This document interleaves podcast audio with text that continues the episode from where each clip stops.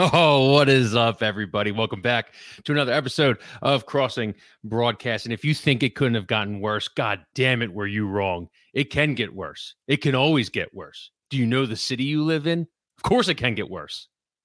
Let's bring on Kevin Kikade. And let's bring on Ant San Francisco. What are you doing uh, this weekend now that your team's on a bye, Ant? I guess I got to watch uh, six other games this weekend, huh? Damn, what a what a what a what a what a what a fun weekend you'll have. You'll have uh, no misery, no nothing. You guys are, I think, one minus one twenty five right now to to win the entire N F C. You're giggling over there. You, can I t- can I tell you who the most dangerous team in the N F C is to the 49ers? The Rams. Yes. Yeah. I agree with you. Yeah. I agree with you. Yep. one hundred percent. Yep. So I'll be rooting yeah. for Detroit. I'll be rooting for Detroit this weekend. Wow, you were you were rooting for Detroit? For man, you Lions. Really are leaning into the bit. Kev, how you feeling, my man? You you wait, Kev, you published the article. Is that a new record? I think you published it within the second quarter of your takeaways for the, uh, the Eagles. Yeah. Uh, I don't even think the first half was over yet. Is that true? Is, is this a new record? Yeah, it was. Uh, it was just one takeaway. They were, you know, they sucked. You know, I mean, it was like a collection of like three paragraphs, but yeah, I, you know, because I was, you know, you were watching that Drek, and uh, then they eventually they pulled the starters, and you're like, nobody, like, I had five takeaways written down or something, and then I was just thinking to myself, I'm like, nobody's gonna read this shit, you know. So I just deleted what I, I deleted like five hundred words that I had, and I just wrote like three paragraphs. And I put a Jim Mora uh, quote at the bottom, YouTube clip at the bottom. But uh, yeah, it was uh, uh, yeah. I published it like right around halftime, so the final score wasn't even yeah even up yet. So I'm just like, I'll fill this in when the game is over, and we'll put a final score in there. And you, you know. know, the funny thing is, Kev, you could have asked me what the score was, and off the top of my head, I don't think I could have told you. I don't think I could have told you the final was twenty-seven to ten. twenty-seven to ten, yeah. I also yeah. gambled, and and because the Cowboys were only up uh, like fourteen to ten, I think, at the time. I could jinx myself because I wrote the Cowboys pulled away from the Commanders, then they ended up winning, what was it, thirty-five to ten or something, something like that. I guess. I, I got to tell you, I'll give you another, some more props, Kincaid. I'm in a group text with a bunch of guys I went to the prep with, right, back back in the olden days, like, you know, us old heads, right? There's the prep. There's the prep uh, reference. Mm-hmm. Uh, and uh, I got a text message this morning, and it was a conversation piece saying how much uh, you had them cracking up with your headline about the N F L disrespecting Martin Luther King Junior by having the Eagles play. Doctor King is rolling in his grave. I mean, how disrespectful is that, you know? Uh, so, yeah, so we got got got a bunch of guys uh, fired up with that, and they were all laughing. Go. Got a good shot. Well, the, day, the day of service is that you have to volunteer to sit through that dog shit for three hours and see if you can make it. Make it through. Yeah, I Dude. saw one person respond on Twitter like, "This ain't it, man." I was like, "Oh, is this going to be one of those?" But it ended up doing all right. So yeah, no. Do do we even talk about the Giants game? Like, what do you guys think? Is, is it a is it a flush game? Do you did, flush did it game. matter? Flush game. Okay. How, there we how go, do you bro. just how do you just look past what just happened? Go ahead, kid. How do you look past it? It's all part of the same thing that kind of gets tied together. I mean, I mean look, look, they they half-assed it, right? They mm-hmm. weren't sure if they wanted to play or didn't want to play, and they you know like left some people out, but they made other people try and and pl- and win, and then they get down twenty-four nothing, and that's when they wave the white flag. It's incompetence. It's it the whole concept of what they did, how they approached the game, shows coaching incompetence. Look, I I, I mean, I hate to be, and I told you so, but I mean, I, I I look at the way that this team has been coached this season, top to bottom, with the except I'll give one guy a, a pass. That's Jeff Stoutland. That's the only guy I'll give a pass. Michael to, right? Clay too. We're number oh, one. Guess, yeah, team. Michael Clay. Yeah, I guess you're right. So special teams too, right? But I mean, but seriously, your your head coach and your coordinators have been a total disaster, and and it's it's almost like they don't know what they're doing. There's no there's no cohesive message, you know. And, and I, I hate to sound like our buddy Russ with this, but this really reeks of both institutional arrogance and organizational malpractice, because it really does. when you see it actually how, does. He says right? that he says that phrase a lot, and it means absolutely nothing. But in this case, it absolutely it does because yeah, it does come from above the coaching staff. Yeah, yeah, I agree. And I, I so I think you have to take what happened yesterday, first half. I mean, second half obviously is nothing. Got all the backups in at that point. But what happened in the first half of that game, you have to take that in in you know as part of what's been going on with this team for the past six weeks, if not longer. They didn't show up. They yeah, they didn't show up. Because you could take the rest of it and flush it like I did in that story and just mm-hmm. publish it at halftime and be like, people ain't reading this shit. Let's call it what it is. But even, at, you know, when Washington went up and uh, scored and they took a ten to seven lead and the Eagles were down ten nothing at that point, I'm sitting there thinking to myself, are the Commanders going to win and the Eagles lose? And that's how this all happens. I mean, because it was a real, but the point of me saying that is like that it's, it's a real, you know, I, I was not one of those people who was like rest the starters, you know, because if the division's on the line in the final week of the final game of the week, you got to go for it. Yeah, exactly. You know, that, to me, there's no. But they they looked like they just weren't interested. They looked like they didn't want to be there, and um, unless they're saving the most, uh, unless they had half of the playbook stashed the entire year, and we're about to get the surprise of the century, which I don't think is likely. Then it looks like they quit, you know. It, it really does. It looks like they've when the Sixers played that game seven in Boston, you know. I, I think the the one moment from the game that stood out to me the most was when Bobby Okereke jumped over the line during the brotherly shove. He spears Jalen Hurts in the head. Yeah, and not one player went back and like even gave him a shove. Here it is, right here. Very athletic move. Go back, Craig. Right there, speared right in the head. Nobody does anything. They play a leapfrog or something. What I what I thought was actually, and it, it, it's really kind of an interesting thing because you know if he see how he launches himself off of Kelsey's back, mm-hmm. if he does that off of his own players, it's a penalty. But the fact that he does it, well, it's a penalty because it was offside, right? Because he got back there. But if he actually timed it properly and goes off of Kelsey, it's not a penalty. Yeah, which is something. Now, remember the reaction now to when uh, Phillips did it for Buffalo, yeah, right, and just kind of barreled through the line, and everybody was ready to fight him. You know, yeah. Pagan's yeah. right, man. It's like nobody, nobody gave a shit. They looked like they just were not even interested in being there. I had like W I P uncle uh, rage coursing through my veins when I saw Hurts like laughing on the sidelines, like laughing and smiling on the sidelines. That was the old, old thing. Remember, Ant, they used to get so mad at Donovan for doing that. For smiling on the sidelines. Yeah, yeah, my dad and my uncles, I don't know if my dad so much, but my uncles were like, why the fuck is he smiling on this? So it's Don, Donovan smiling on the sidelines, you know? Hurts well, did it. I was like, oh. oh. I don't know. They're playing a game. one, of, one of my favorite things this year were, we're going to Josh Sweat. The quotes for Josh Sweat after the games, I think always kind of told the real story in terms of like what was going on in the locker room. I like Josh Sweat because I don't think Josh Sweat has a player speak. I think he wears his emotions on his sleeve. So then when you look at the Dallas Goedert quote after the game, and he kind of implied that they took their feet off the gas after clinching the playoffs, which is crazy. I wish they would have let us know. I would have found a different hobby for Sunday uh, instead of watching the game. If I know they were going to, you know, before Christmas, they were going to be like, hey, you know, we go out there, we do, we do, yeah, and then we'll, uh, we'll get this one over with. Um, but Josh Sweat's quote, I think, was was was my was my favorite one um, when he was asked about what happened with the uh, with the Eagles yesterday. He has no filter. He just he, he has no filter, know, but it's great. Know he has no filter. Because it's not it's not like Dallas Goedert saying, I know everybody in this locker room is ready to go work for the playoffs. Ever since four or five weeks ago when we ch- clinched for the playoffs, I think everybody has just been waiting for the playoffs. The Philadelphia Phillies, what they did. I mean, they in twenty twenty-two, they basically they they limped to the finish, and then they were like, "All right, fine, we're in the playoffs. Let's do this now." I I don't know. I I just I don't. I think that the Phillies were at least a five hundred team in September, or just under five hundred. At least they were kind of hanging around. This Eagles team is not even close to that. Well, I mean, I mean but like still, and, and the were... difference and the difference between the two is the Phillies had not made the playoffs previously. And we're just trying to figure out how to get in for the first time. This Eagles team was in the Super Bowl last year. It's a little bit but different.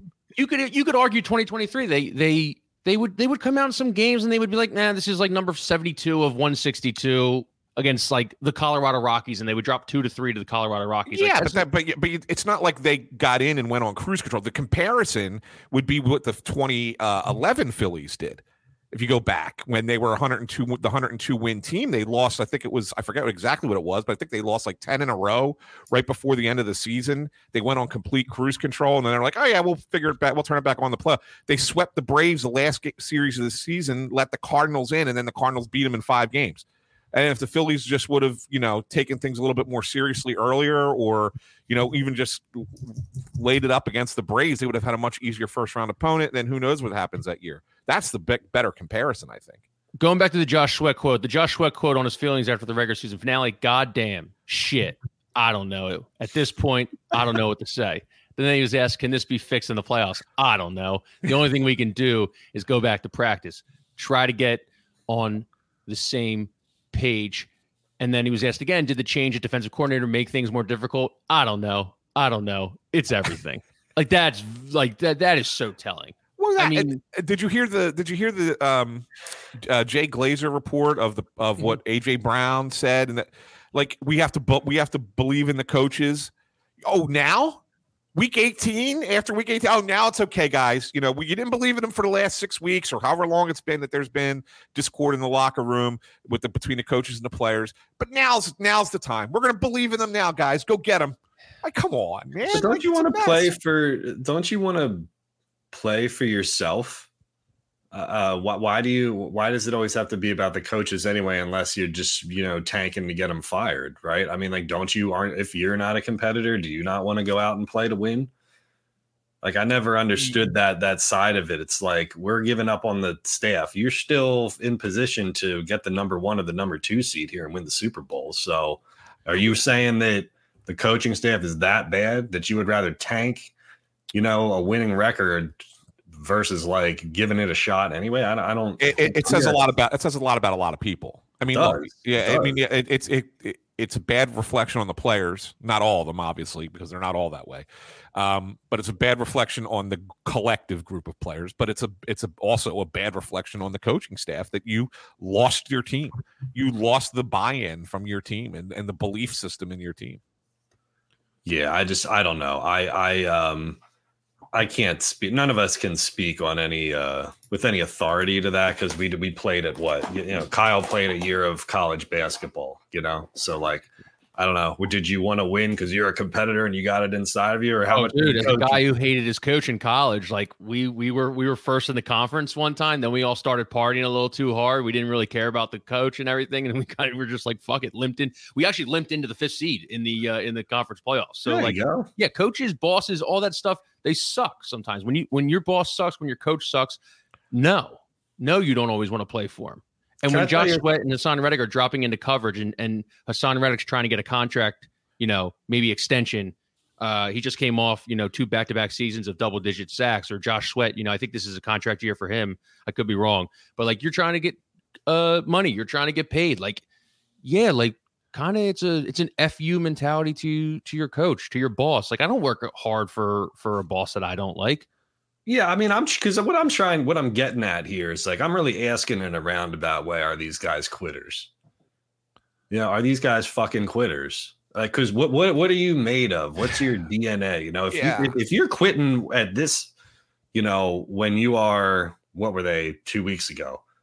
You know, eleven and whatever, right? If you're quitting at that, it's, that says a lot about the co- about how you feel about the coaching staff because you're in a pretty good position. You're not quitting on a on an eight and eight team going into the final week or whatever. I mean, you're quitting on a pretty pretty decent outlook here. So it's a great question, Kevin. And and and the thing of it is, is that you know it's a collective quit right now when you look at it because you know individual players aren't quitting.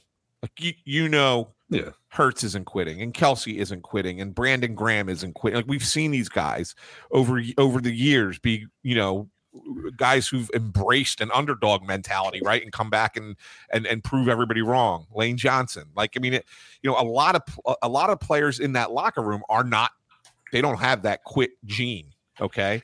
But but there might be a group of, of guys who do, and and they're they're like Darius Slay. Yeah, did Darius Slay quit yeah. when he got the surgery? He's like, yeah, fuck I mean, it, I'm getting this surgery, I'm out of here. He was like the yeah. guy in Half-Baked who was like, fuck you, fuck yes. you, you're cool. yeah, exactly. You're cool. I'm out. I'm cool. Yeah, but that's what I'm saying. A hamburger out of and yeah. that could be that could be pervasive. And so like so you say, is this group a bunch of quitters? Well, there are are there quitters in there? Yes, it's not all of them, but there's probably enough to to sabotage this this season. Yeah. Can I tell you a really stupid story? And this is the okay. probably the dumbest thing I've ever shared here. But we played when I was a senior in high school on the soccer team. We played Haverford in districts. I was benched for the playoff game because the coach had a rule that if you missed practice the day before a game, you couldn't start. Right. So I was on a college visit and we went to like Uh, Pitt and Penn State and West Virginia, where so I missed the day. Like I was visiting colleges, right? So I missed practice the day before this game. So like he benched me for the playoff game. I'm like a starter and a team captain, and I'm like, I, I went in the game. I wanted to, I fucking played because I wanted to to beat them. I wanted to win. I don't know if you can compare high school, you know, athletics to you know playing for the Eagles or whatever, but like I don't know. Do you hate the co- like? You'd have to hate the coaching staff a lot to. For it to come down to that, man. I mean, now this conspiracy theory of Slay and Matt Patricia, like him, him conveniently scheduling his, uh, you know, his scope for when Matt Patricia took over. That looks like it has a lot more, uh, you know, plausibility to it than we originally thought. You know, are you saying Boyertown hide and win one for the Kinker? I got benched, man. I literally ran out onto the field to start the game, and I you, counted. You James it. You I counted the dudes on the field. I'm like, where are you? I, like, I was talking to this other guy. I was like, where are you playing? He's like, center mid. I'm like, where am I playing? He's like, I think you got benched. He did. I didn't even know. We ran out on the field, twelve guys. I had to run off to the sideline and go sit on the bench until I got put in the game like three minutes later. But yeah, it's like, yeah, I got benched because I was I'd missed the practice the day before, but I had a valid excuse. Like I was visiting colleges. I wasn't like dicking around. I I, I mean, I've never really been on a on a good. team athletically, so I can't really answer this, but like yeah like they they quit they quit like you saw yesterday. They quit like They're quiet quitting. Some guys are quiet quitting. I'm a quiet quitter. Yeah, hand up. Are the Eagles doing the equivalent of just going to the Comcast cafeteria and and sitting there and and waiting for, off? Yeah. waiting for it to be over? That's yeah. uh that's crazy to me. But I just I don't, I think the thing that bothers me still is like, you look at that game yesterday, it's the same thing that we watched the last couple, like they have no idea what to do when somebody blitzes them. You know, if, and if I got to see Jalen Hurts, like running to his right, like running for his life, sometimes on his own, leaving the pocket too early, I'm going to like, I'm going to have a conniption or something. I don't know if I was talking to you, Kyle, and I think you had left already, but when we got together the other night at Maestro's place, we were watching the Colts and the Texans, and C J. Stroud was slinging the ball all over the place. I don't know if I t- – maybe I turned to Phil. I think I turned to Phil because Stroud made two ridiculous throws in a row. I said something like, I don't want to be that guy because I like Jalen. But C J. Stroud just made two throws that Jalen Hurts not only can't make but wouldn't even see. Yeah. Guys in his face. Yeah. I mean, last night, if I don't know if you watched the uh, the Bills versus the Dolphins game, I think it was a third and long, and uh, Dalton Kincaid on a hot route, some dude right in Josh Allen's face, right up the middle, completes it. They get a first down. Well, and I just thought to myself, like, I don't let, know. If well, well, thinks let, yeah, well, yeah. Okay. And, and I, I'm glad you bring this up because this is important. C J. Stroud was the second overall pick in the draft, right? Mm-hmm. Jalen Hurts was a second round pick. Now, mm-hmm. that's not to say that you can't be a second-round pick and be a bet- better player than the second player picked in the draft. You certainly can. But I think that the difference is, is that one, the guy gets picked second overall, comes into the league with a skill set that is probably ahead of where the guy is who co- who gets drafted in the second round. So what you have to do in order to make the second-round player be on that level is you have to develop him. You have to coach him to the point where he can make that throw. And if he can't, then maybe that's why he's a second-round quarterback. But you have to get him to that point. And last year we saw so many great things out of Jalen Hurts. So he took that big step. You know, what we saw two seasons ago was like, okay, there's something here, but all right, whatever. And then last year he kind of blew everybody out of the water. Like, oh, my God, Jalen Hurts has got this great talent. Look at the hard work he's put in. Okay, fine. It still needed to take another step. There were still parts of his game that needed to improve. And I think that they just said, yeah, that's good enough. Thanks, Jalen. We'll, we'll pay you the money. You just stay right where you're at. Everything will be great.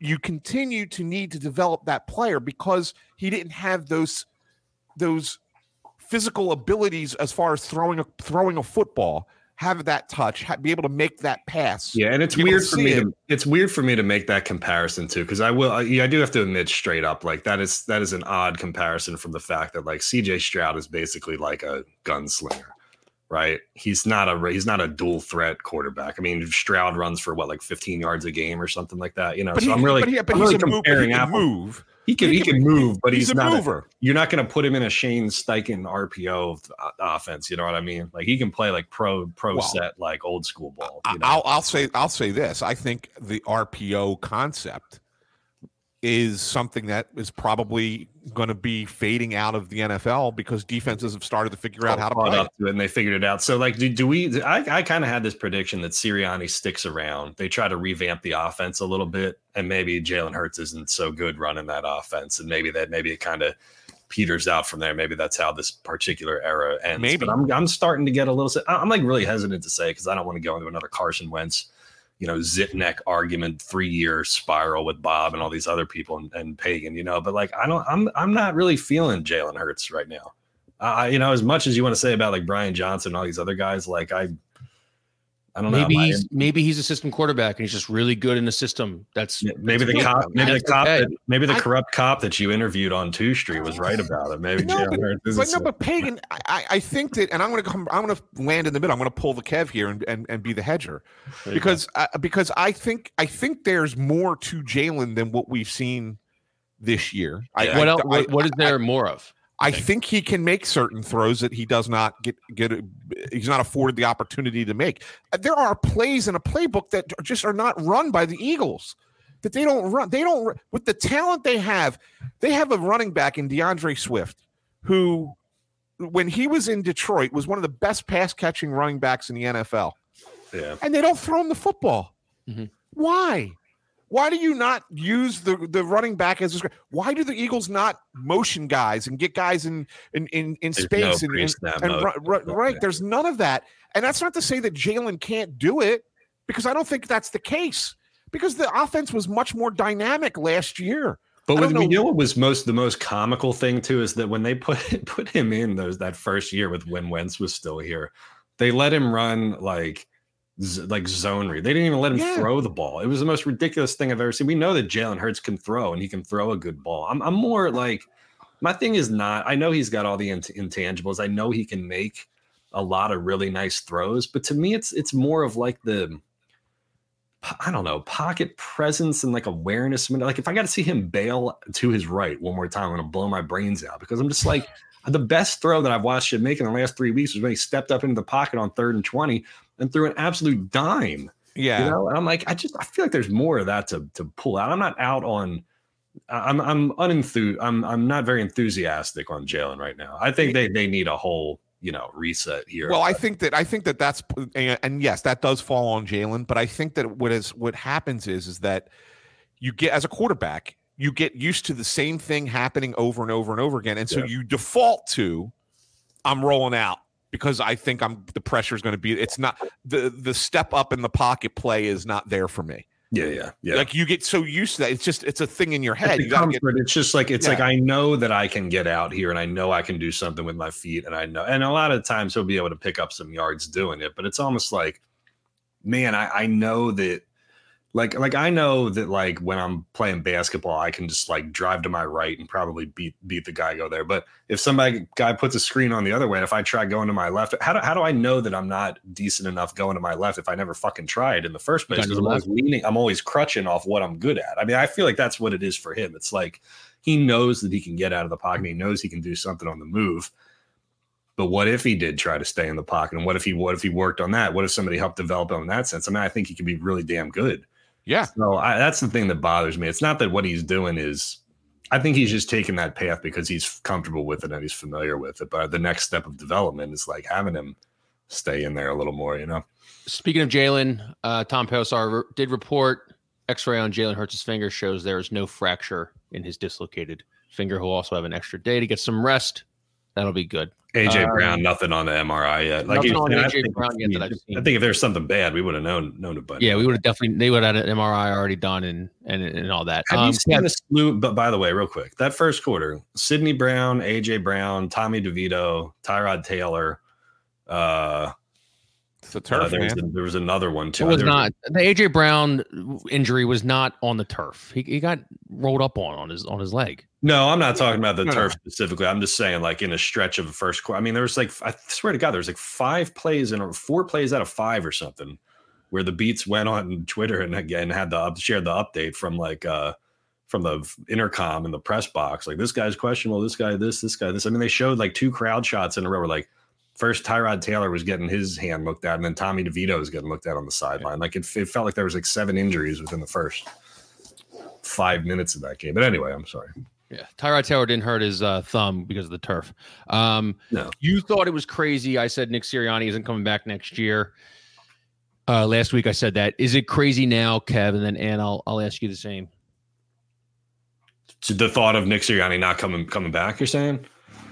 No, because again, like I looked at, remember that stat that I was talking about last week where I was trying to figure it out in my head? Uh, I went back and looked at at the at the way the coaches have been fired by the Eagles over the years. And you're going before the Jeffrey Lurie, you know, uh, era at this point. But the last coach that they fired who did not have a winning record was, during his entire tenure here was Ray Rhodes. Mm-hmm. Uh, Rich Kotite had a winning record. Buddy Ryan had a winning record. Marion, Marion Camp, going back to nineteen eighty Going back to the Dick Vermeil era, only two coaches have been fired by the Eagles who had like losing records here, you know? So to me, the, looking at the way that Chip Kelly was let go and the way that Doug Peterson was let go, it's not implausible at all to think that they would move on from a guy even who's had success here over a little little while. I mean, remember Chip Kelly had a winning, I mean, he had two ten-win seasons here, you know? So it's not it's not the thought of like moving on from somebody like Sirianni is not foreign, especially when we just saw it happen twice in the last ten years.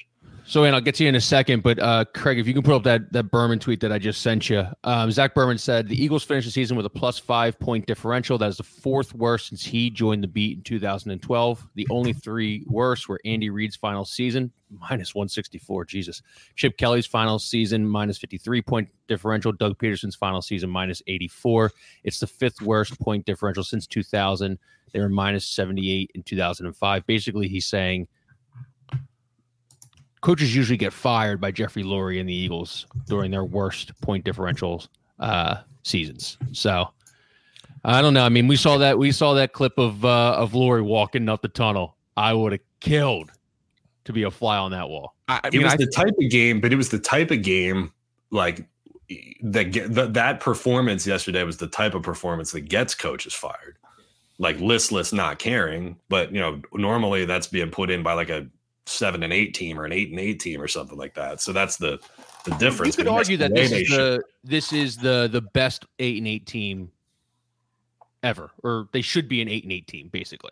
Like you, you could, you could argue that like, you could argue like that Commanders game I go back to where they almost tied them in overtime, that Chiefs game, if they don't put up a shutout in the mm-hmm. second, uh, in the second half, that Bills game, talk about two teams that have gone in equally or in, in, in separate directions. Yeah. Like that Bills game, they had no business winning that one. We, we could easily be talking about an eight and nine Eagles team. Yeah. And they, um, you know, and even then, I mean, you can go back and pick out all these individual moments. I mean, the only reason they, they got the Bills to overtime in the first place is because Jake Elliott, who's probably the player of the year, for being honest. New England week one. Hit a fifty-nine yard. I mean, Jake Elliott pretty much won them. The Bills, well, uh, you know, he's very much responsible for the Bills win, the Patriots win, Washington overtime win. I mean, yeah, so it's not, so it's not. I mean, we can go back and have the whole argument about like idealism versus realism so, again and all that kind of shit. But you're right. I mean, it could have gone either way. Pagan, just yes. quick, quick question for you. Yes, sir. The week of the Chiefs game, mm-hmm. did we or did we not have a conversation of, you know, is Nick Sirianni a better coach than Andy Reid? And I don't like to look at the past. I only. I don't, I'm just. I, I'm just uh, curious if that was where the, the the questions that were being asked on the show back then. I can't remember. I don't look at the past. And now here we are, what, seven weeks, eight weeks later, and you want to get the guy fired. Yes, because what I said last week was he doesn't call plays, doesn't pick personnel, and he doesn't uh, – and we've watched this media circus uh, just play out publicly, and it looks like he's lost the locker room, and maybe the shelf life for coaches in the N F L in Philadelphia is three years. But here's re- here's the real question. Do or would Howie Roseman and Jeffrey Lurie have the – I don't know. Guts. I don't know if guts is the right word. Are they willing to, are they willing to relinquish control by bringing in like a like a Jim Harbaugh or something like that, or like a Bill Belichick or whatever, like a guy who's not going to be a puppet to them. And that's the problem. That's the problem. That's the absolute problem. And, or are and, we doing and, this constant cycle of Nick Sirianni, Doug Peterson? Belichick you know, did say like, he would relinquish control of the of another team or the Patriots wherever he goes. He okay, we'll that. just use like Harbaugh. I mean, do you think that like Jim Harbaugh is coming back to the N F L to be like, yes, I will be Howie Roseman's lapdog? Like nobody's. Remember fucking. when he told Trent Baalke that only men are allowed in the locker room after the game? Like he yeah. would say that to Howie Roseman. Like it would be it yeah. would be probably the worst hire Howie could make.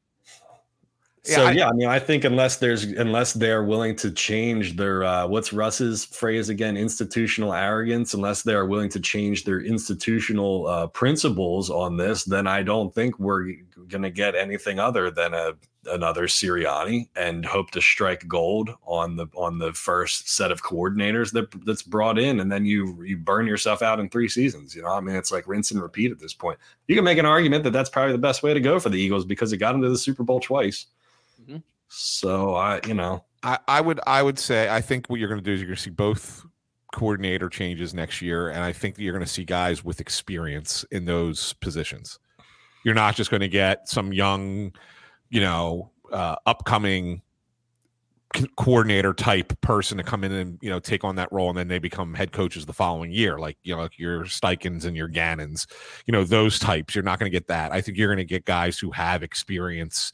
Uh, and have had success as offensive and defensive. Well, I mean, they wanted to, uh, you know, you could go back and do a whole revisionist history with the Fangio thing. I mean, I, I still can't get over all these people who hated Jonathan Gannon, who were saying like, well, we could have had Fangio. What, so he could run the same defense with less, you know, with personnel that's probably not as good as Miami's personnel now? Like Vic Fangio wouldn't have solved anything this year. No, no, I'm not, and obviously Sean Desai wasn't. No, no. I mean, I'm, not, I'm not. I'm not. I'm not. I'm not trying to play revisionist history. What I'm saying is, yeah. is I think if if I'm trying to read the room here, again, I agree with you. I think Jeffrey and Howie like control, and so yeah. I feel like they feel like they have control with Nick, and they could keep him in place, but they could bring in uh, guys with track records as his coordinators. Why would is what I'm trying to Jeff say. Jeff Lurie be worried about control? He owns the damn team. He he can't be let go unless he starts instituting Gene When Fryer. you are a when you are an owner who f- fancies yourself as somebody who has, you know, personnel knowledge, or or you know, he shows up at the at the pre-draft workouts. He goes to the Senior Bowl, right? He goes to those things like that. He's a Jerry Jones type in that regard. It's you know, I don't want to use the word metal, because you don't want to say that he's a meddling owner in that regard. But there are owners who are owners who just sit back and let the football people take, you know, full. But you don't think he, he said he learned that over the whole Carson Wentz. Wow. You don't you don't believe that? Come on, man. He's a lip service guy. And and he's only a lip service guy when when things are really going well, right? I mean, I'll, I'll be honest with you.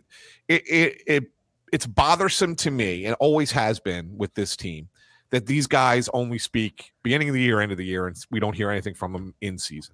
Mm-hmm. Like Howie Roseman should be out t- saying some stuff about this team right now. They're not speaking. They're not speaking enough based on how involved they are in all of this. Correct. Correct. And they should they should be out there, but even for no other reason, they should be at least, you know, your your your team is plummeting and and and falling as far as they're falling. You come out and say something, you put players on notice, you put coaches on notice. Like you say something publicly, that that changes the dynamic sometimes. And they're afraid to say anything. They'll, they'll come, they'll step forward if it's all wine and roses, you know, but they, uh, beyond that, no. Who would it be crazy to go back to Desai? It doesn't matter. I, I'm just saying we, we, we, I think as a fan base, I don't think you have to be in there internally, whether you're a beat or whether you're on the team, to know that Desai was a panic move and they switched out Desai as a last ditch effort to right the ship, which. Right. But that's what I'm saying. It doesn't look, matter. You can look at the offensive coordinator and be like, hey, that was probably where you should have looked as well. Um, but you know, you're going into Tampa Bay. Desai was obviously better than Matt Patricia. Would it be, would, would they do, Would would they switch back to Desai? Are they too arrogant admit their mistakes. Let me ask you a question. Let me answer a question. You know, you never answer a question with a question. Well, I think that sounded like a rhetorical question to me.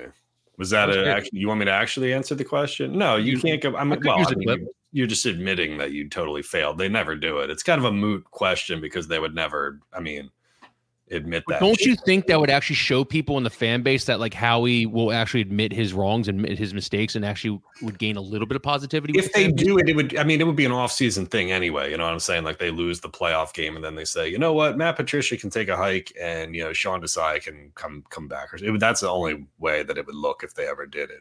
Let me ask both of you a question, a show of hands, perhaps. Uh, how many people raise your hand if you think Nick Sirianni decided to demote Sean Desai? For everybody on the audio podcast, nobody is raising their hands. Oh yeah, that was probably a bad one, right? Yeah, it's, it's, it's not a visual medium for ninety percent of our listeners. Uh, yeah, I mean, so again, Nick. So Nick Sirianni's falling on the sword for the players. He's falling on the sword, we think, for the G M and the owner. So, like, you know, my issue is not th- that Sirianni is lying because we know he's lying, but you got to come up with better lies. Yeah, his lies are terrible. Can't say you're playing for pass like a. Yeah. It's a very bad liar. Just come up with better lies. We need to get him a lot, some lying, um, you know, help or whatever. I don't know. I, my only, the only silver lining for me is that the Tampa Bay Buccaneers suck shit as well. I mean, they're they're not. A Their defense is good. Their uh, defense is good. Yeah, I seriously, their, de- their defense is solid. Their they, their offense is terrible. Let me Although ask you. They, que- let me ask you another question. Not a show of hands this time. Yeah. What's uh, Tampa's best win this year? Uh, probably the Jacksonville win because Jacksonville was at least a decent team at that point. Yeah, weren't they one and seven against winning teams this year? I think no, they had three wins against winning teams. They were all nine and eight, I think. They're all nine and eight. Yeah, their yeah. best. They have one win against a playoff team this year, and the other other wins were against like the Panth, two against the Panthers, the Falcons, the Titans, the Vikings, and the Bears. So if you want to crown, thank you, Craig. If you want to crown the Tampa Bay Buccaneers, you can crown their ass. Here's some bullet points for your uncle, your angry uncle. Tampa won the worst division in football. The Eagles beat them by two touchdowns on the road in week three. Birds put up four hundred seventy-two yards of offense. They held Baker Mayfield to less than one hundred fifty in the air. Tampa has three wins over teams that finish with winning records. They're all nine and eight. Packers, Jaguars, and Saints. Just told you who their other wins were against. In the last two weeks, they mustered three field goals against the Panthers and two fourth quarter touchdowns at home in a New Orleans loss. Now, the counterpoint to this is that the Eagles also stink. And the, the Cardinals were supposed to stink, and the Giants were supposed to stink. So uh, does it matter if Tampa Bay stinks? But you're they, still clinging to something there. That'll give you some. They're, they're the third. They blitz uh, more than uh, every team except two in the N F L, and they get after the quarterback. I think that they're top top five in sacks. They do, yeah. They're bl- they're the top three blitzing teams in the N F L are the Vikings with Brian Flores. Baker Mayfield's awesome in the playoffs. Giants. He's awesome. He's awesome in the playoffs too. He's clutch. He almost beat. Remember, we almost beat the Chiefs. Oh, Baker had a great run that year with Cleveland. Yeah. Yeah, he was really good in the playoffs. Yeah. He's, so he's I am I'm getting shades of Baker Mayfield shoving his here's theoretical the, here's the thing. flag Here's the thing. Our, if you go back and look at week three and, and, and where these teams were, I mean, you know, he was new to that that that team, still trying to figure it out.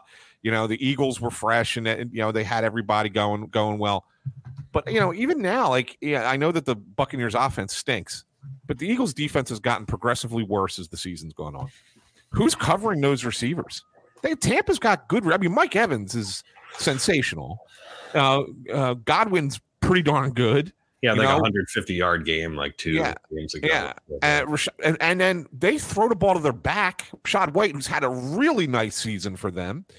You know, and then their fourth option is their fourth. You know, is the tight end, which is Otten, who's not great, but he's not terrible. He's he's okay.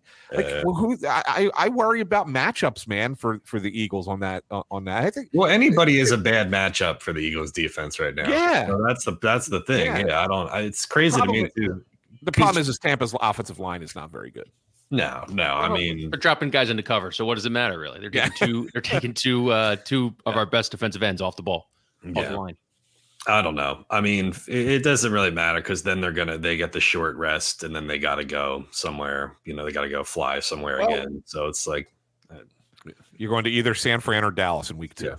You think, so you are penciling in Dallas for the second round. You think the Packers don't have a shot? Well, the, the only way that the if the Eagles beat Tampa, the only way that they don't play San Francisco or Dallas is if both Green Bay and the Rams win. Mm-hmm. That's what I asked you. I, I can't see it. I, I don't see the Packers beating Dallas and Dallas. I could see one of those things happening, but not yeah, I, I think the, I think the Rams can beat Detroit. I don't think the Packers can beat Dallas and Dallas. Dan Campbell. Is- How about Carson Wentz, man? You watch those highlights, Pagan? Yeah, it actually what? had a good game, Carson yeah, Wentz. All right, that first throw was a great throw. Nice Q B draw, run up the middle. I Very. Really- I wonder if he got P T S D going to the uh, going to the end zone on a on a, on a design run. I mean, I granted it wasn't, you know, all the 49ers starters weren't in, but he had a pretty good game. I think he put some good right. good tape up for himself. Send the, send the reel to Bob. And enough, to enough, enough of the ZitNet talk. Let's talk about uh, let's talk about some other things that happened around Philadelphia over the weekend. Uh, and you were here at this. Yeah. The mayor drops the puck at the Flyers game, walking hand yeah. in hand with Comcast Flyers exec Dan Hilferty as the decision on the Sixers stadium looms and the fight with Comcast between the Sixers and Comcast heats up. What'd you think about this power play move? I loved it. That was such a power play move, right? I mean, it, it totally was. And it was funny because when I got down to the building, yeah, I went down there early. They, they had a, a, a nice thing with, you know, Uh, it was a tribute to Ed Snyder that day, and they did like a, don- a three hundred thousand dollars donation to Snyder Hockey, and so I went to the, the pregame festivities for that, and someone had mentioned, someone had said, um, I thought the mayor was supposed to be here, and I was like, the mayor? Why would the mayor be here for this, like for this presentation? And so I started like asking around, and then somebody finally said, oh yeah, Sherelle Parker's here. She's going to walk out with Hilferty and drop the first puck in this game. I'm like, what? I love it. Are you kidding me? Like, that is total power play move. I mean, I don't know. It's just, I think it's a, it's a visual power play. It's good. I'm sure that they had good conversation. Um, but the, it, because we all know that the, the prem, the belief out there is, is that Sherelle Parker being, you know, she got elected thanks to the unions. The unions want to build seventy-sixth place, right? And so therefore, everybody just assumes that the mayor is going to be in support of putting the Sixers Arena in downtown. But mm-hmm. when Hilferty goes out there with her hand in hand, and and they have a whole big meeting going on at the at the center, it makes you wonder if there is something else going on where Comcast is flexing some muscle. Um, and it's see, you know, see which big business, big money business can flex it stronger with the, with the mayor influentially. Kinker, how do the Sixers respond? Do they get the labor union guys and they all just line up one by one and ring the bell before a game? I mean, you gotta, you gotta come correct if you're the Sixers and respond to these guys. Uh, yeah, it's a good one. I mean, you have, you've seen the, uh, the union labor truck driving around in circles at various things, like driving around City Hall, driving around the hotel where the meeting was. Maybe they should just get like a fleet of union vehicles to just encircle the Wells Fargo. You think David Edelman had Verizon come out to his house and uh, redo his cable today uh, from Comcast? Probably. Maybe they get all the union trucks to block the entrances to the Wells Fargo Center, and so they can, there's uh, the uh, Flyers fans can't get in or something. Then we would be really getting into some nasty shit, you know. But really, that's, you know, Ant kind of touched on it. The arena fight really is between Comcast and uh, union labor. Is it? Yeah. Is it not? I mean, uh, the Sixers, yes. I mean, the, the union labor is basically a proxy for the Sixers at this point. But union labor wields more power in this town than Harris Blitzer Sports and Entertainment. Correct. Thousand percent. so, so again, yes, as Ant was saying, the unions and uh, Ryan Boyer, who's the union labor chief, very powerful uh, person in Philadelphia, they backed uh, they backed the arena. They backed Sherelle Parker, and uh, you know, so that's kind of that, that's why I, the odds when I move the odds on the Crossing Broad Sportsbook about whether the arena is going to be built or not, it's usually based on what I see happening with the trades. So um, you know, when I went to uh, excuse me, the meeting. the town hall meeting or whatever that they had back in November, uh, about seventy percent of the crowd was union labor, people all wearing like blue union shirts or whatever. Now, the one like dipshit behind me was like twenty-five years old, wasn't paying attention to anything, right? But his foreman probably told him like, hey, you're going to this meeting and you just got to sit there and clap, right? But that's power nonetheless. Like, it's a display, you know? So to me, that's the most fascinating. What- What would you put the uh, the Sixers arena being built in the Crossing Broad Sportsbook? Uh, did this did this power play over the weekend? Did this affect the odds? I had it at negative two fifty that it was going to be built after the hand in hand Hilferty and Parker. I moved it down to minus two hundred. Okay. Now I think Ant disagrees with me Um, I, I think that I think that Hilferty's I think that we lose sight of what Hilferty's past has been as a political power player in the city. I, I, just from when he was at Independence Blue Cross and in his in his past, he I mean, a guy almost ran for uh, governor of Pennsylvania and then decided against doing it. Like, he is a very big political power player in the city. He got us um, rolled up. Yeah, and and I, I really do think that there's that needs to be taken into consideration more so than the trades. I, I do think that he has a lot more influence than he gets credit for sometimes. But here's really here's really the question about all of it, because it's not a black and white yes or no thing. It's like the Sixers want to do one point five billion dollars and Comcast doesn't. So the question really is, like, what is Comcast offering behind the scenes, or what can they offer to replace that? Because mm-hmm. lobbying is not just a matter of, uh, yes, we want to do this versus no, reject it. Like, it's like the story that I did the other day with the African American Chamber of Commerce, where I had one of the board members on the record saying they asked me to delay this vote. But, you know, his point was like, the Sixers are trying to help black business. Comcast is is not. So, of course, we're going to side with the Sixers. So what does Comcast offer? What is Comcast scheming up behind the scenes to say, listen, in order, for, you know, in cooperation, we will do this, this, this, and this. Do they build more in South Philly? Do they offer some other perk or something like that? Because if it was just a matter of, no, we don't want this arena and we're going to intimidate you, everybody would just tell them to fuck off. So they got to be offering something that, you right. know, what, what are they packaging? What do they want to do? Because it's their alternative has to be better than. Yeah, you're not just going to lobby people on like, no.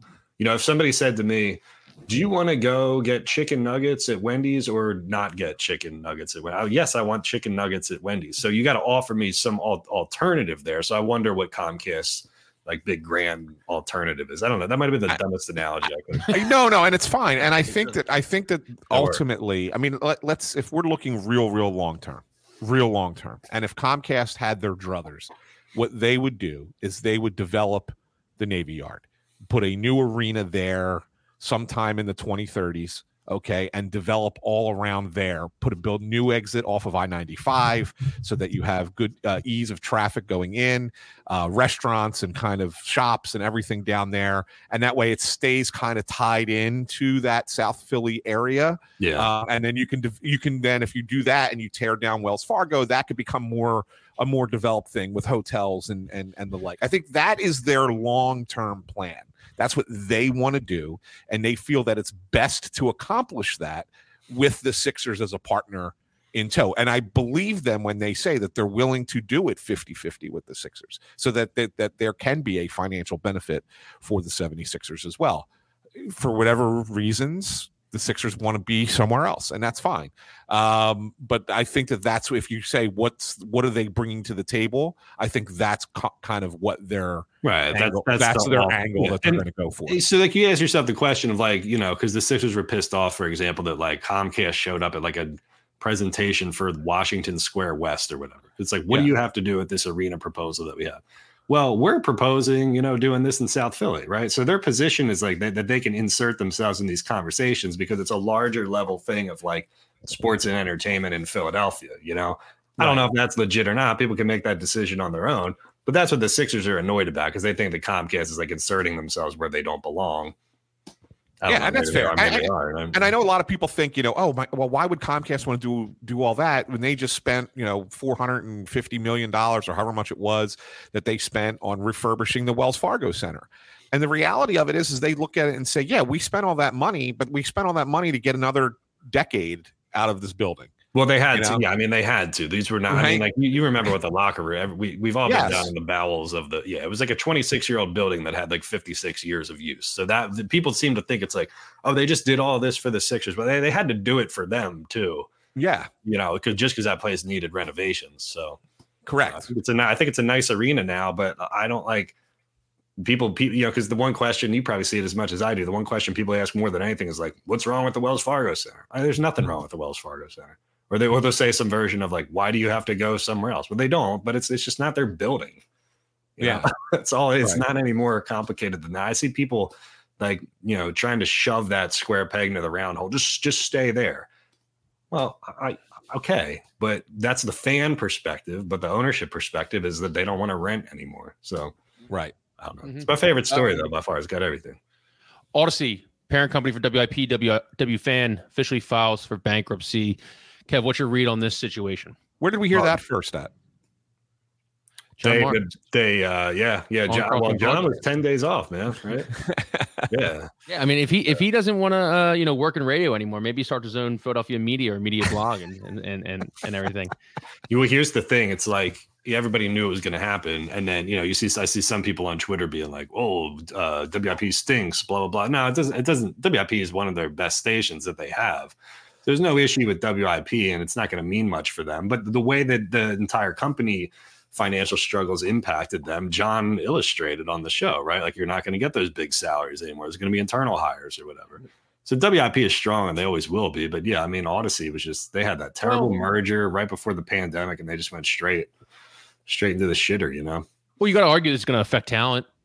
Um, so W I P, W W Fan might, might not be uh, strong moving forward. Um, if you wanted you know, to go out, here's how it would impact you. Like, if you thought, you know, maybe two years ago that going and pursuing like Mike Golick and paying him five hundred thousand dollars to replace Angelo Cataldi, that may have been a viable option if they were, if Odyssey wasn't struggling.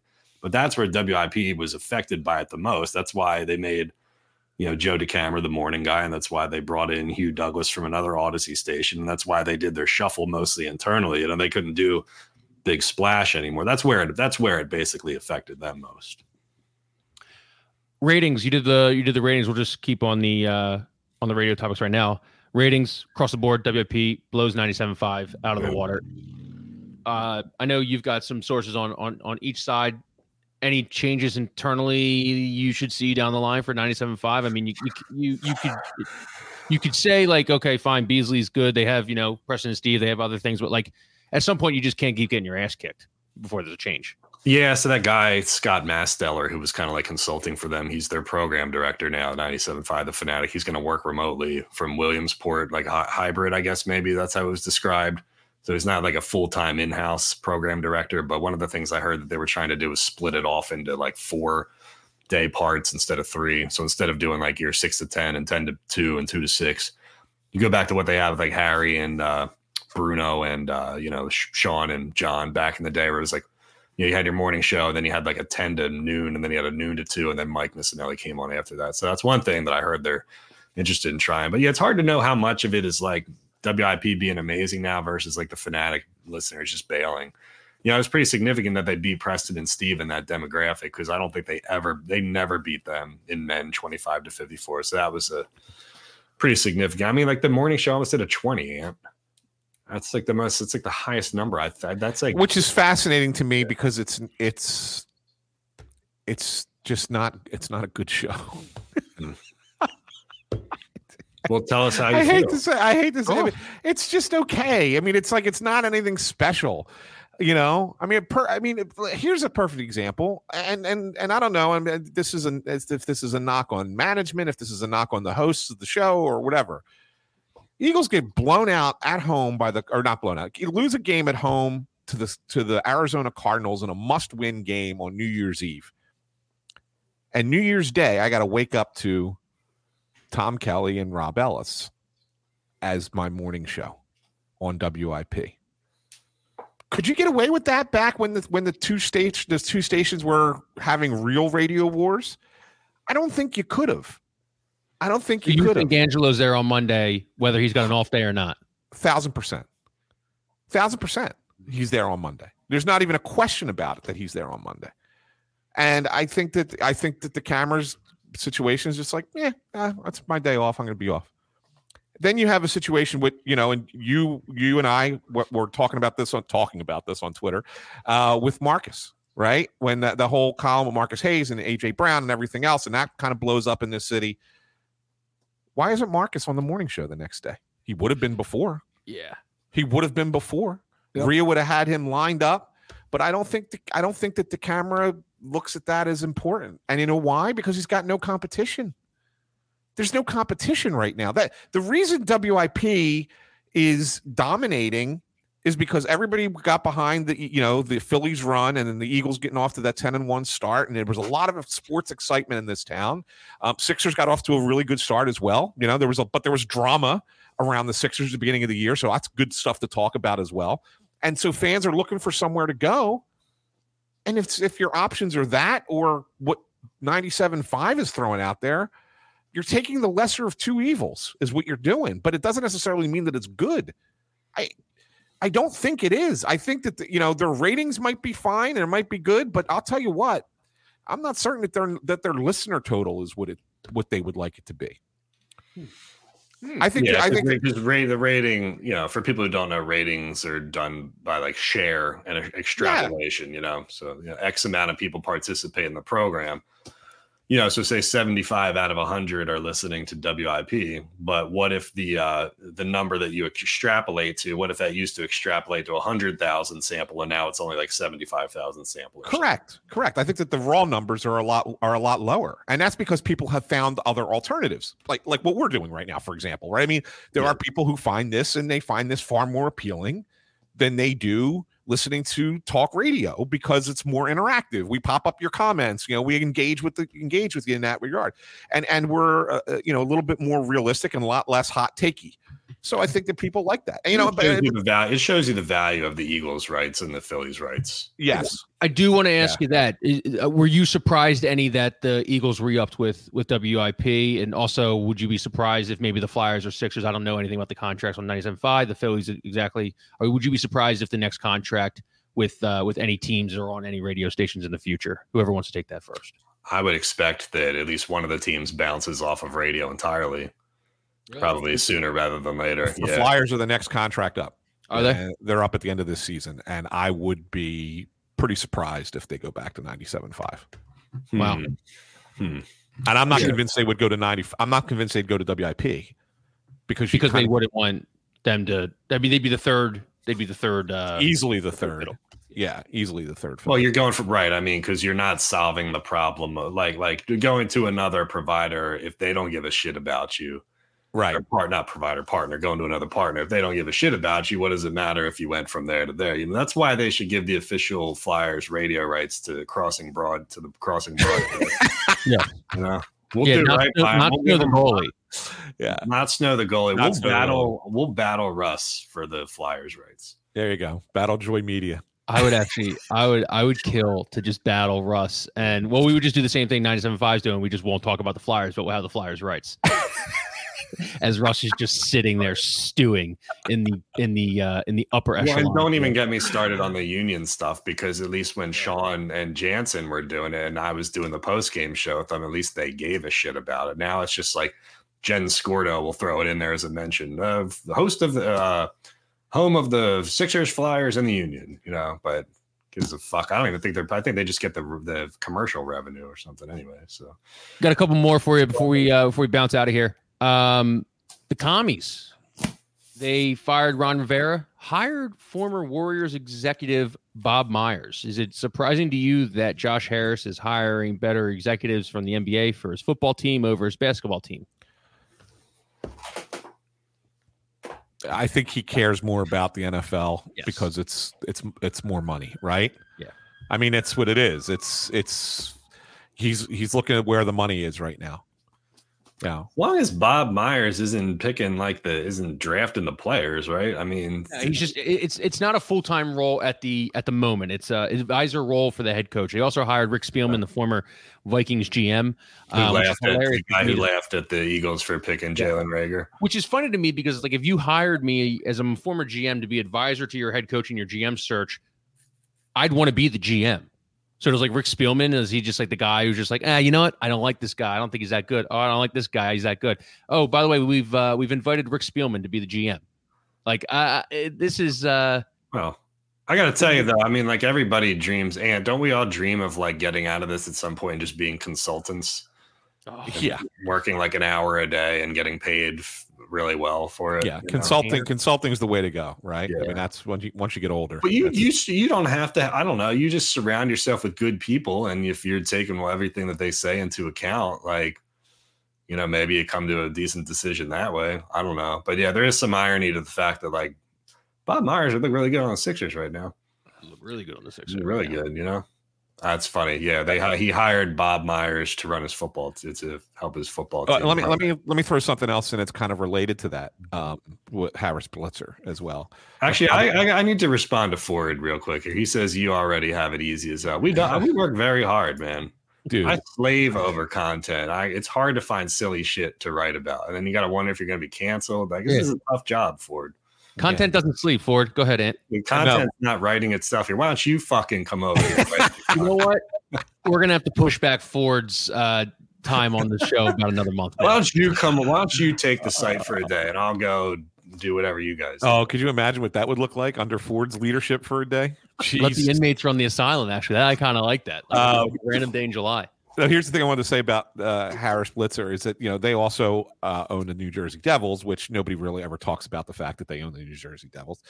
Um, and here's a situation where, um, you know, they have the outdoor game coming up, Flyers and Devils. There's two of them up at MetLife Stadium. Um, and the, the Flyers and Devils play Saturday night, and then the Rangers and Islanders are playing Sunday afternoon. They're struggling to sell tickets to that game.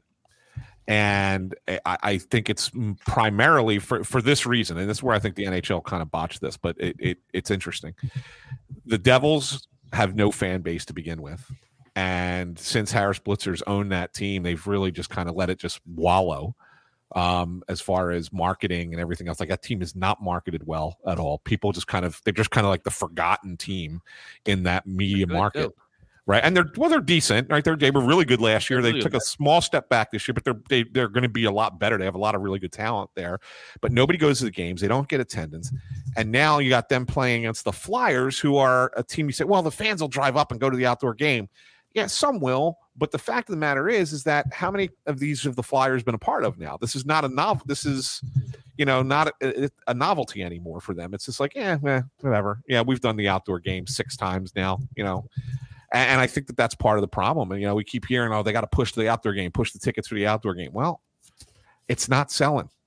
Yeah. It, it, it's not selling. So we made twenty-four seven. I'm not even a huge hockey fan, but twenty-four seven was amazing when they used to do it back in the day. That Peter oh, Laviolette yeah. one, that one with Humongous Big, like that was all time, that twenty-four seven. Yes, I'm, I'm in that, as a matter of fact. Oh, wow. Yes, it's my question to Brizgalov about uh, not playing on uh, – uh, in the in the Winter Classic that gets put on the uh, put in the H B O.